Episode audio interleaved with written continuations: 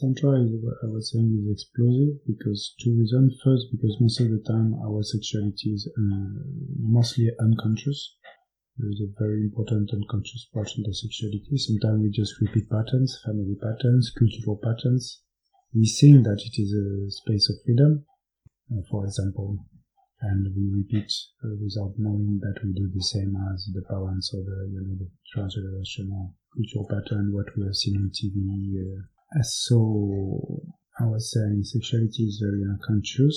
So a lot of unconscious things can appear when we work on that with tantra or therapy.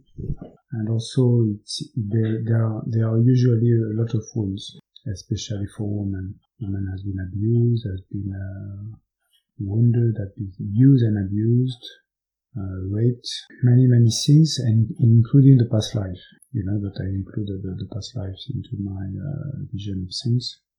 So we have been, we could say, you know, men, women, and we have been men and women in past lives very often. So we, as souls, we carry wounds about uh, sexuality. So for these two reasons, it's very like explosive when we start to work on that. This is why this is why tantra can be good when the two practitioners are very conscious. They know what they are doing. They know that they are doing tantra, like to awake, and they want to. They are they consciously want to awake the the, the life force. I like to call it the, the, the life force because this life force is not sexual, especially, and it can manifest as sexuality, or it can manifest as a physical action, can manifest as creativity, uh, intellectual um, creativity, and so on and so on. So the, this uh, life energy is not sexual at all, but the sexual part is very powerful and very important, and, very, and it is universal in my view because uh, sexuality does not belong to us. The polarity exists by itself. The polarity male female exists by itself. in The universe, when we look around, when we observe life around us, the polarity and the attraction between the, the two male and female and the power that comes from that is huge and it's everywhere. So we are just part of that. We can connect.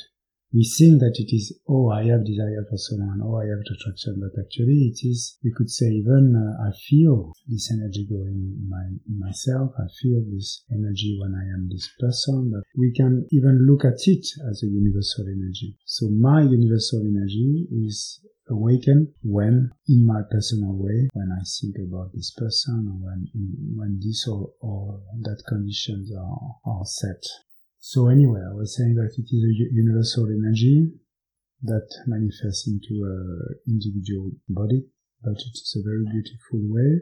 When it is conscious when there is respect respect for oneself respect for the other person respect for the universal energy when people know what, what they do, that they, they, they want to awake these energies for healing, for growing, for opening, for expanding, for connecting with, with the divine, for bonding with, with, the partner. So then it's very beautiful, and then it's about uh, awareness and uh, being present in the here and now, not having uh, you know goals. Like we are not looking about anything; we are more like exploring and uh, observing what is here now, and let everything comes tears can come, hate can come, love can come, uh, divine love can come, uh, blocks can uh, unlocked.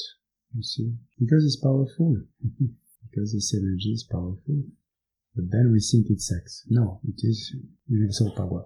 And if we look at it as universal power, and maybe the most fundamental, then we can ride it and uh, I mean, uh, sexual pleasure can can be part of that. Of course, it can be beautiful orgasm, but it can be also uh, it can be beautiful and, and, powerful orgasm that opens also the, the, the chakras and open to the divine. But it can be also uh, to cry because there are memories, the, the, the body, the energetical body, physical body, kept to the memories of feeling uh, abuse or feeling uh, you know, pain, it can be many, many things according to the practitioners actually, where they are in their evolution and what they need and what, what are the different layers, you know, what is next. And then the, the energy helps to uh, you know, circulate, this energy circulate in, in, the body. We let them circulate. We encourage it to circulate into you. Um, so we don't use it, we enjoy it. Instead of using that for orgasm or using that for what we in general call sex, uh, we enjoy it.